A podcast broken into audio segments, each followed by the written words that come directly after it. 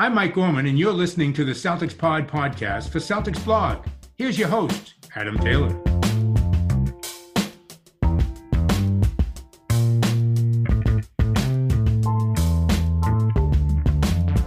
What's good, everybody? Happy Friday. Sorry the episode's a little bit later than usual. I had to hold off until the morning on East Coast time because I just felt like it was pointless reacting to one game and previewing another. And then by the time you listen to it, both games have happened anyway. Shout out to my boys Greg and Will. Neither of them could make it today, so I've drafted in a pitch hitter, somebody from CelticsBlog.com, because this is a CelticsBlog.com podcast. Makes perfect sense. Somebody long-time listeners will know well.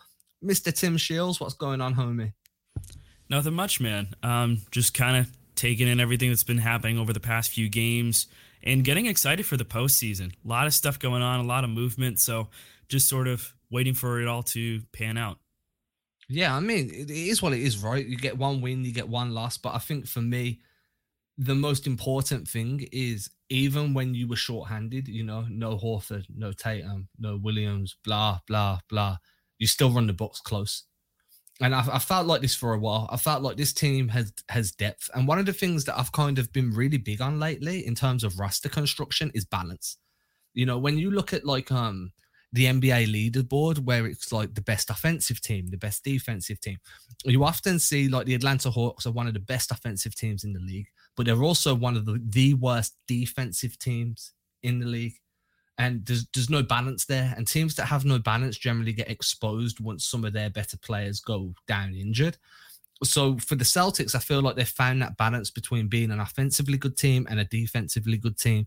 And when that happens, you can kind of fight your way through being down a couple of guys. Look at the Memphis Grizzlies. Their their roster is incredibly well balanced. Ja Morant goes down, they're still winning. Ja Morant comes back, it doesn't change. Nothing skips a beat. They're still winning. The Celtics seem to be developing into that same mold just because there's so much talent, one through 10, one through 11. And then even guys like Sam Hauser, I want to get into in depth in a moment, can step in and give you something. So that balance to me has been one of the most important things part of that comes down to fit. Part of it's also coaching. I mean, if you look at the ball movement too, Derrick White said it as much. Like when the ball is moving like it is, this is when basketball is at its best. This is when basketball is really fun. So it seems like all of these guys are enjoying playing with each other and they're learning how to play off of one another. The ball has just been humming a lot. The assist numbers have gone up across the board. They're they're really looking good and they're not forcing the offense too. And another example of it too is you saw Jayson Tatum struggle against the Bulls offensively, just shooting wise, but the assists were there. His passing was phenomenal, and he constantly was getting double teamed and making the right pass out of that situation in order to give his teammates a good bucket. So, like, there's been this steady progression, specifically on the offensive side of things, that have just really tied together this Celtics team. Like we we expected them to be a strong defensive team, but we weren't really sure for a while where this offense was going to come from. And a lot of that came down to them trusting their teammates, keeping the ball moving, and just making the most of whatever looks they've got. And it, it's pretty impressive for them to be able to just go out there and hang with teams like they have, like going against the Bucks in Milwaukee in losing by six when you didn't have Tatum, you didn't have Horford, you didn't have Rob out there. That's that's massive because this is a team that's still fighting for seeding. Like right now, there's a chance the Celtics could be at second. They could fall down to fourth potentially too. Like all of these teams are still trying to figure out where they're going to land. So it's not like anyone was mailing it in. Yeah, and I think that's part of the impressiveness, right? Like, you know, no one's mailing it in, but more importantly, the Bucks went on some big runs and the Celtics responded every single time. You know what I mean? There I think there was one the Bucks took the lead early, like midway through the first or midway through the second, I can't remember, but it was like a 14 point swing. And you you're sitting there and you're like, man, they've figured it out. The Bucks are gonna just go on a tear here. And then all of a sudden the Celtics respond and they come back with their own swing. And over previous months, like to begin the year or to end last season, a, 14 point swing is the nail in the coffin. You know what I mean? There would be no fight left. That wind has been took out of your sails, and you're kind of just drifting aimlessly until the final whistle. We don't see that anymore. There's like there's a bunch of fight, a bunch of desire, and a lot of guys. I think because again because of the roster construction, because of the depth on the team. I need to, if you can hear that door squeaking, I need to get some WD forty.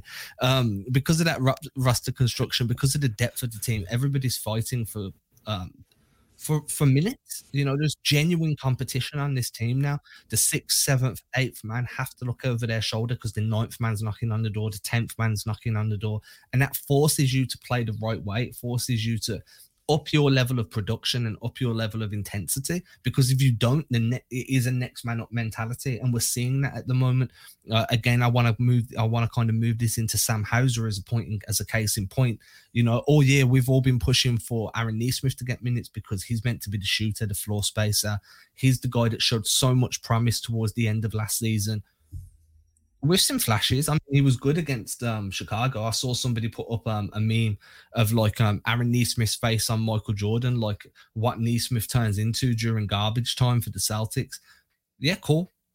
Hauser came in and gave you legitimate minutes, some deep, some big buckets, reliable shooting against the defending champions that were at full strength, that were defending him like he was a catch and shoot guy. He's knocking on that door saying to Udoka, hey, look at me right now. If you need shooting, if we're facing a team like Milwaukee that's going to pressure the perimeter and then pinch when you drive, I'm your outlet guy. I'm the guy, not Nesmith, me, I'm the guy. And that forces everybody else to be like, damn, I've got to raise my game to make sure he's not taking any of my minutes. Yeah. And I think Boston's in this weird spot where they were looking for shooting for a really long time. And they started to figure out other ways to score and they started to get better looks by ball movement and the shots started to fall. But having another guy on the bench that you can actually lean on and depend on is huge. And I think that they've had a couple different opportunities to have a knockdown shooter off the bench, whether you want to really go ahead and like have revisionist history with Max Strus or letting Evan Fournier walk. Like they've wanted to have that specialist. They thought they were going to get that in Aaron Nesmith when they drafted him. They haven't been getting it consistently. And Sam Hauser for a long time just hasn't been able to crack that rotation. But they converted him to a full time contract. They've got him on the books for a few years now, I think. And he looked phenomenal against the Bucks. Like that stroke is real. Like that three point shot is legitimate. And he looked good getting out there, getting out and running. Like the biggest thing for him right now is just how consistently can he do this? Can he come into a game cold, you know, 15, maybe 20 minutes if he has to? It's probably more realistically somewhere between 10 and 15, unless like the occasion calls for it. But I, I really want to see if they can utilize him more because that was really, really promising, especially against a team like the Bucks. And that's a potential matchup that you might have down the line. So if he had some success in a game where you didn't have Jayson Tatum and Al Horford and Robert Williams on the floor, imagine what he can do when you have three of your best facil- facilitators on the floor with him. More importantly, three guys that are going to impact the spacing incredibly, like mm. immensely. Now, you said um, Hauser's on the books for a few more years, just to kind of give everybody a little bit of context there. He's got a club option, so a team option for next season. The team can choose to keep him or choose to let him hit free agency ideally, if you're trying to keep your uh, if you're trying to have impactful players on low costs, then you keep Sam Hauser around. His uh, his salary for next year, if the team pick up the option, is 1.5 mil. Which, to be fair, he's only earning 300k this season, so it's a nice little jump for him. But it's also pennies in terms of NBA salary. So I think there's a reason why you keep Sam Hauser around. And like you say, if he can do this in a game where you don't have the spacing that Tatum provides, where you don't have the reads that Tatum makes, where Horford's not there, to give you a little bit of more of an option above the perimeter in terms of play calls and an extra facilitator and extra floor general. What can he do when he's plugged and played? Now, I'm not making a case for him to be the seventh or eighth guy in this rotation. What I'm saying is, if you come into a game and you're like, and you're flat, your threes aren't falling, I think that competition of Hauser kind of, I feel like Hauser's beat out Nesmith in terms of if we just need scoring. Now, if you need controlled chaos, Nesmith wins that battle.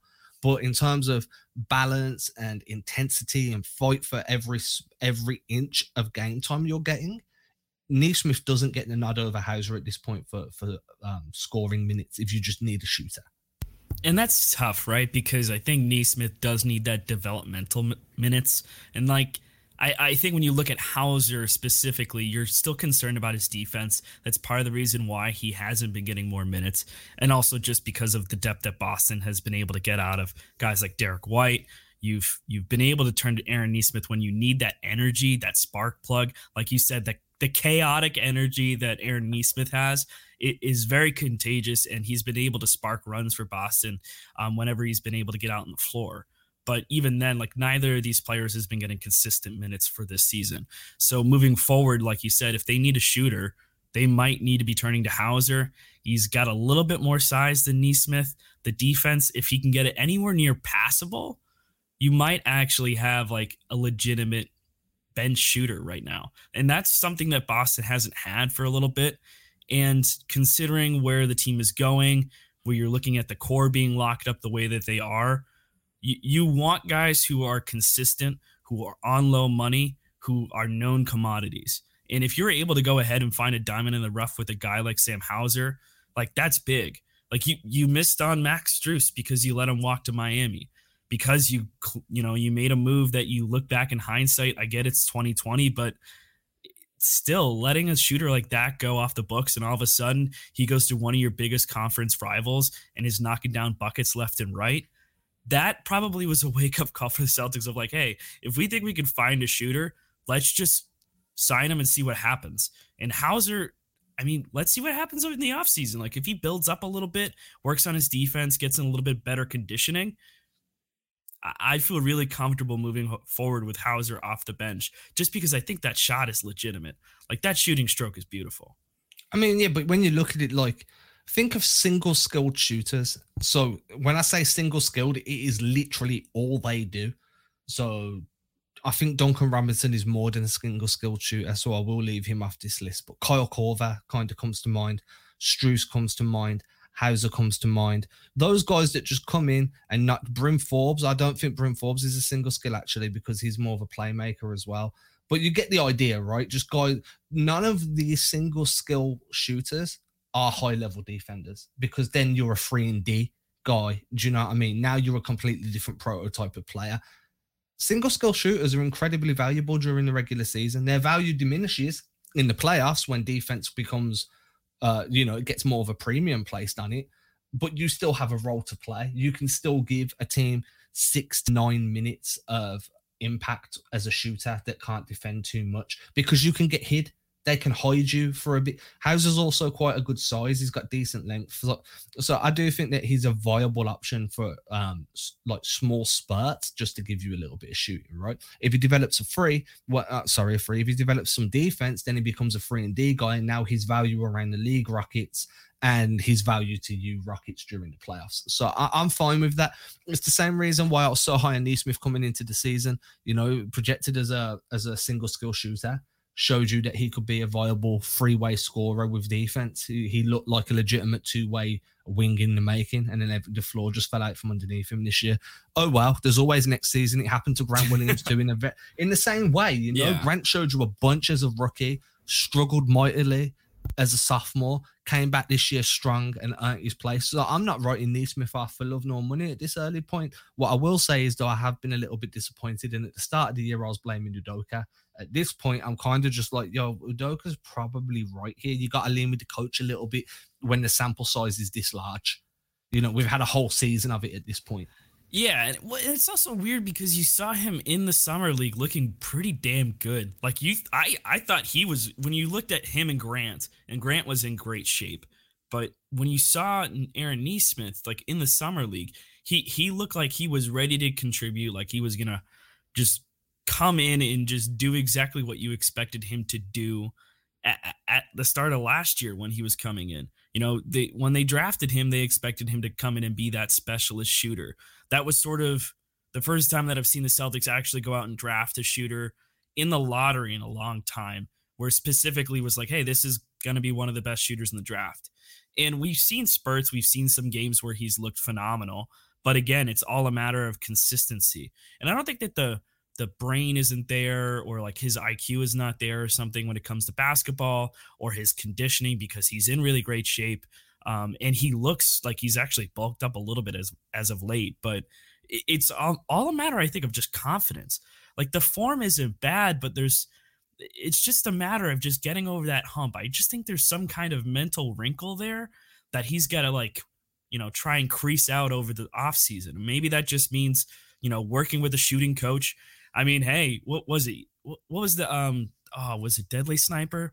Was the Oh, you know who I'm talking about. He's the guy who worked with Grant Williams. Um, lethal shooter. Lethal Shooter. That's it. Lethal Shooter worked with Grant Williams. I'm wondering if you can try and get him to work with Aaron Nesmith. And I to be honest, he's been picked up by a team at this point. I saw something about that, but Yeah, so if he's working with a team, then now he's not going to be ava- he's not going to be freelancing. His, you know what I mean? But I get what you're saying. Find go go work Find with somebody. and do something. uh, I mean, you can say what you want, but Tatum works with Drew Hanlen every year. You know, what I Yeah, mean? you can have your opinion, but like everyone that train, there's a reason Drew Hanlen's Hanlen's one of the best uh, or most prominent skills trainers. You know, you can have your opinion on his opinions, that's fine, but like his body of work does speak for itself. yeah, exactly. I think the next thing I want to kind of hit on is the incredible, and I will say incredible, triple double from Jaylen Brown.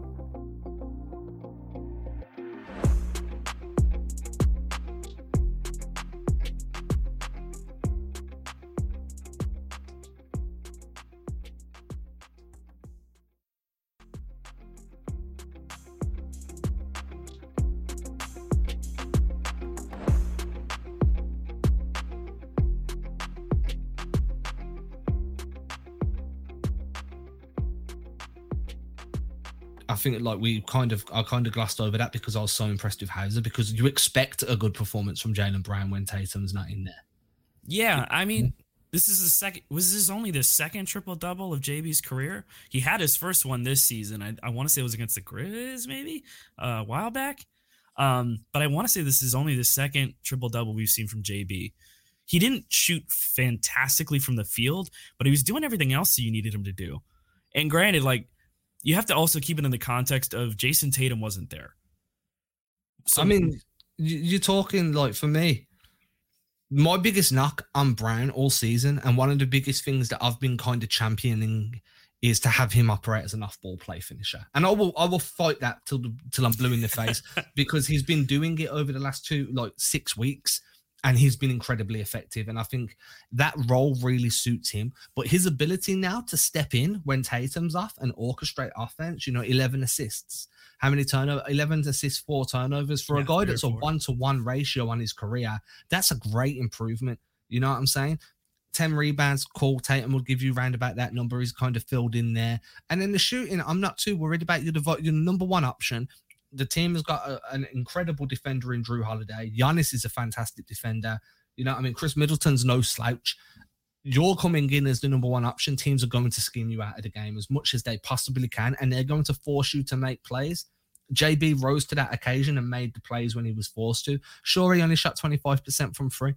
I'm not tripping. He only shot eight for 20 from the field.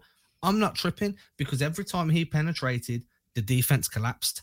Every time he got the ball on the wing, they threw to, they sent to, they they just literally done everything they could to force that ball. You know, you know JB's handles a little bit suspect at times.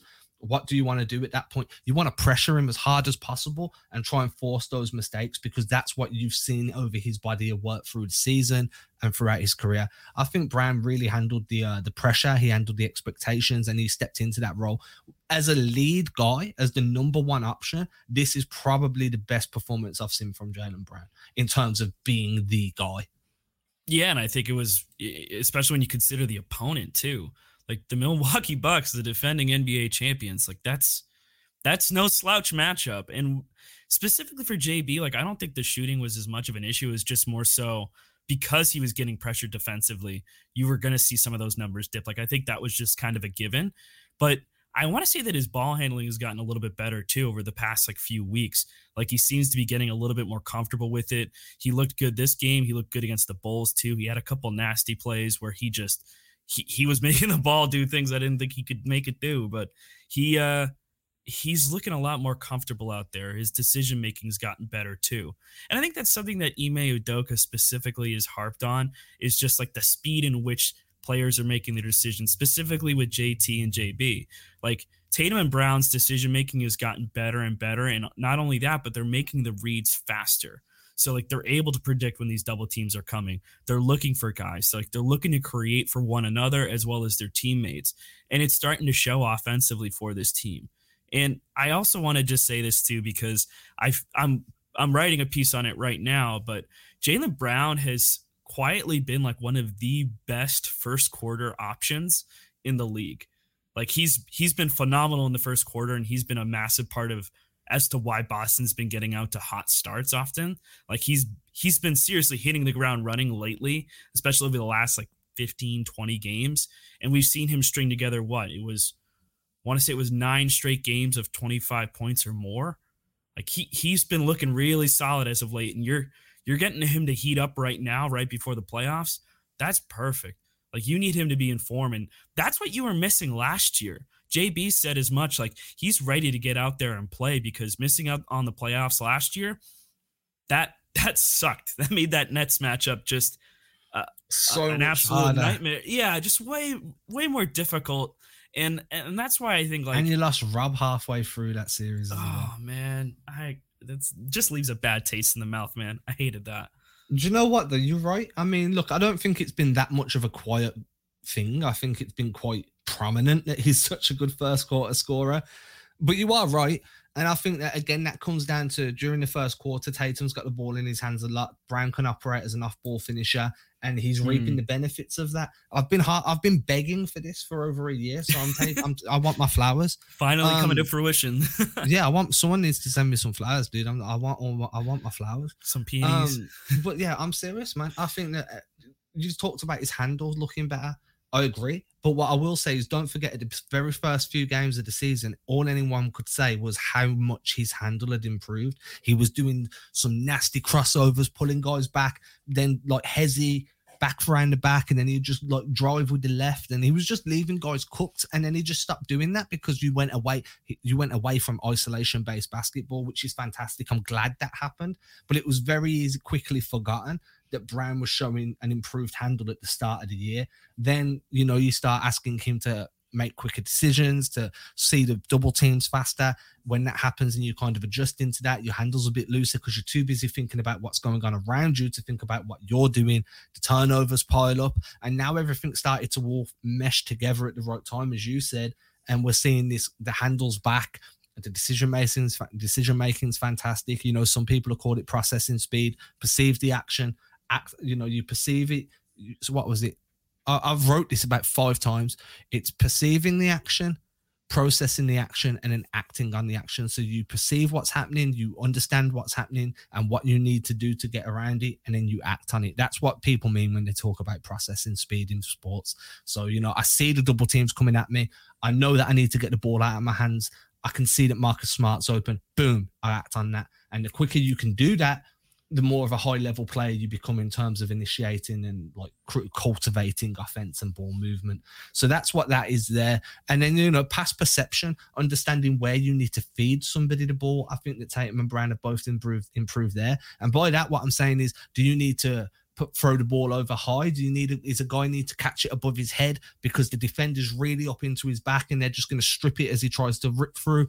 Does he need it on a bounce pass because somebody's got their hand in the passing lane and you've got to get it under the hand? Perceiving that pass perception is also incredibly important. The one guy who I think has improved in his pass perception the most all through the season, Marcus Smart by a country mile. The dude hit Daniel Theis with that that wrap around behind the back pass yesterday. It was beautiful. When I say beautiful, I mean I was on the edge of my seat like this, man, like pushing myself up. Like my God, like because I grew up on and one mixtapes. That's the stuff that I like. That really gets me hyped. Marcus Smart was fantastic. Uh, what did he went? He went ten to sixteen. Seven to twelve. Seven to twelve from deep. Yeah, I was gonna dude. say. I was gonna say we should talk about Smart. Because Marcus Smart saw Sam Hauser dropping buckets and was like, "Nah, Rook, you ain't the only no, one no, that no, can do gonna... this." like, what you want about? That Marcus Smart was fantastic, and but I think he's been fantastic all season. Yeah, but like, this might. Know, I've had. Go ahead. Go ahead. No, I was gonna say this might be the best offensive game we've seen from him. And granted, it's it it's bad that it's in a loss, but he looks so confident from three point sh- like three point range and this is also like a big thing because one of the massive things people have harped on was that Marcus Smart's three ball is too inconsistent or he's taking too many shots. But now it seems like he's more comfortable. He's confident. Teammates are finding him. The ball is moving to him at the right time and he's picking and choosing his moments so well. And on top of that, he's one of the team's best facilitators.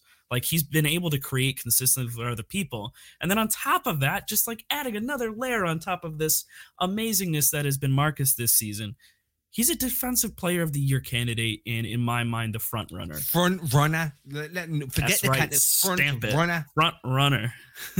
Like i'm not taking no candidate no no no no no. Front runner otherwise doers it, it's just all for naught. And at that point i'm just like yo don't talk to me next season about no end of season awards because i'm not interested in marcus smart isn't winning defensive player of the year this year. Only time you'll get me to actually comment next year. If Smart doesn't win DPOY this season, the only time I will comment is when Jayson Tatum is named MVP. I say this now, I'll forget I said this and I'll be commenting all the way through the stretch. But at the like- moment, I'm going to stand strong. You know what I'm saying? If Smart doesn't win DPOY this year, something's gone wrong and somebody needs to riot somewhere. You know, not not real riot, but like you know, angry letters need to get sent. like very angry emails, like really sternly worded with travesty and insanity and lots of itties that really hit home. Like I'm not taking it, dude. nor th- nor should you. I mean, this has been one of the best seasons we've seen out of Marcus Smart. I think over the entirety of his career, you know, and offensively, he's really just pieced it together. And for all of the talk about, you know, the the the rift between him and the Jays because he made those public comments, or you know, Boston needing a real point guard because Marcus Smart wasn't going to be able to do that job. Marcus Smart has literally gone out and done everything he said that he was going to be able to do. And it it's a that time right now where people need to admit if you haven't admitted it already, Marcus Smart shouldn't be going anywhere. Marcus Smart is the point guard that this team needs. He's he's playing up to the expectation that you need him to play up to. I mean, he's great defensively and like I, I think the team now and they they talked about it a little bit when they went out and got Derrick White, but this team is really, really hard to attack defensively now because instead of a guy like Kemba Walker out there at point guard, you've got Marcus Smart. And you can switch one through five, but, but can we just mention he can legitimately switch one through five? Kemba Walker couldn't He switch one blocked one. Giannis. He blocked Giannis last night. Like, just give me the ball back. That's what he was saying. And then you're talking about Kemba Walker. Like, we need to hide you on the corner and I pray to God somebody doesn't. You don't have to scheme now. You don't have Yeah. to scheme to hide anyone. And like that's a that's a massive step up. And you have this flexibility now because you went out and you traded for Derrick White. So you've got like this rotational flexibility where you can have a defense first point guard who's capable of moving the ball, who's capable of getting to the rim. You can swap out Smart or White, or you can run them at the same time. Like that is a massive get, and a lot of that comes down to the way that Trading away Dennis Schroeder. Oh man, I don't know. Oh, that's a that's a tough one, man. That's I not mean- tough. That's the best thing that this team ever did. Well, especially because they got Daniel Theis. Like that was, and you got rid of Enes Kanter. Tice, Like Tice, you got Ennis. Ennis. Yeah, that Tice man cometh. Vanilla, Vanilla Tice. Tice. Tice is nice. Tice nice. Tice is nice. Like twice as nice, but Tice, Tice is nice. Tice is Yeah, see what I did there? See what I did Oh, there? yeah. I, am a poet. oh, somebody's driving a fast car by me. I'm not used to recording in the daytime, man. I've been doing it a bit more recently. Yeah. And like, you know, I look out the window and it's light, and I'm like, dude, there's cars and people are actually like, there's, there's activity outside. I'm like, yo, go There away. Like, I'm trying to record, man. What are you doing? and so it's still an adjustment for me. Usually I drop my blind and then I see them all like looking at my house and stuff. Like, go away. Wait, why are you looking at my house? Yeah, they- they're not looking at my house. Well, they are, yeah. But like they all played football and stuff, like soccer in the street. So after time the balls just rolled up onto my drive. Bless them. It's usually kids or teenagers. You know, you got. I'd rather that than everybody be stuck in playing games. Anyway, I've gone Fair off track. I wanted to keep this to about a thirty-minute episode because that seems about fair. I feel like we've hit on everything I found that was incredibly important. Last thing was Luke Kornet failed to impress me. Um, but you know, I don't. it's really Luke. Kornet. Yeah, I mean, it, it, it is what it is at this point. You know, until Rob Williams is back, and when Rob Williams is back, you're only seeing Luke Kornet when you've got a 50 point lead. And Ime Udoka's got like made a decision with 15 seconds left to turn to garbage time because he's shell shocked from that one time he pulled the team too early and everything went wrong. you can see it, man. I've never seen someone so shell shocked off one bad decision. It's like Vietnam War flashbacks. But, yo, if that's the only thing we can say to about the guy, if that's the worst thing we can say about Udoka is he leaves guys in a bit too long, like so what? Yeah, I mean, as long as I don't even think the minutes matter as much as just knowing when to pull guys, when to put them yeah, back. as long in. as you, you know, I think he's just very much like I want to make sure the wins in the books. Like when I sit these guys, I want them sitting for the night, so I'm going to make sure that it's cemented. If that's the worst thing we can say, that you're a little bit too cautious with securing the win, yeah, I, I'll live with that. Yeah, it's better than waiting too long to take a timeout. Exactly, exactly, which Brad Stevens did from time to time. But Brad Stevens was also excellent at coaching, so we won't say anything bad about the guy. He Exactly. was very, very, very good. And he's But doing pretty damn good as an right. official, as a as a as a GM Executive. executive. That was the word we were looking for. Yes, it was. Yes. Right, everybody, if you've enjoyed this show, make sure to share it on social media, share it on Twitter, share it on Reddit, share it on Instagram. Tag me. I like people when they tag me. If you've got an opinion on what we've said, tag us at Tim Shields NBA, at Adam Taylor NBA. We're very, very unique with our handles, as you can tell. And but it's how you can find us. Find me over at Instagram, find me at Twitter, find me at YouTube, find Tim over at Twitter, find him at Twitter and uh, Twitter Yeah, Um, Twitter too. as you can see, he's very diversified in his coverage. uh, until next time, everybody have a great weekend. We'll catch you again on Monday when we will know who the Celtics are going to be playing in the playoffs. Now, that's going to be a fun episode. I'm excited. If you're excited, tell me that you're excited. Tweet at me, message me. I like it. Okay, until then, everybody stay safe. Have a good one. Peace out. Tim, before we go, sorry, thank you for joining me, man. Of course, man. Always, always a pleasure. Always down to hop on. Ain't disrespecting you haters. I ain't sweating your opinion. Y'all been testing my patience. Never did it for a check. I've been impressed with the famous. Just rather be creative than stressing my wages. Ageless. Every time I lay a verse down, one play at a time. Keep it moving like a first down. And at the end of the day, I can say that I made this. MJ never made it to the majors. Still, he chased greatness. Expected that he might fail. And I might too. I might never get to pop champagne. Celebrating with the crew. This ain't everything I am. It's something that I.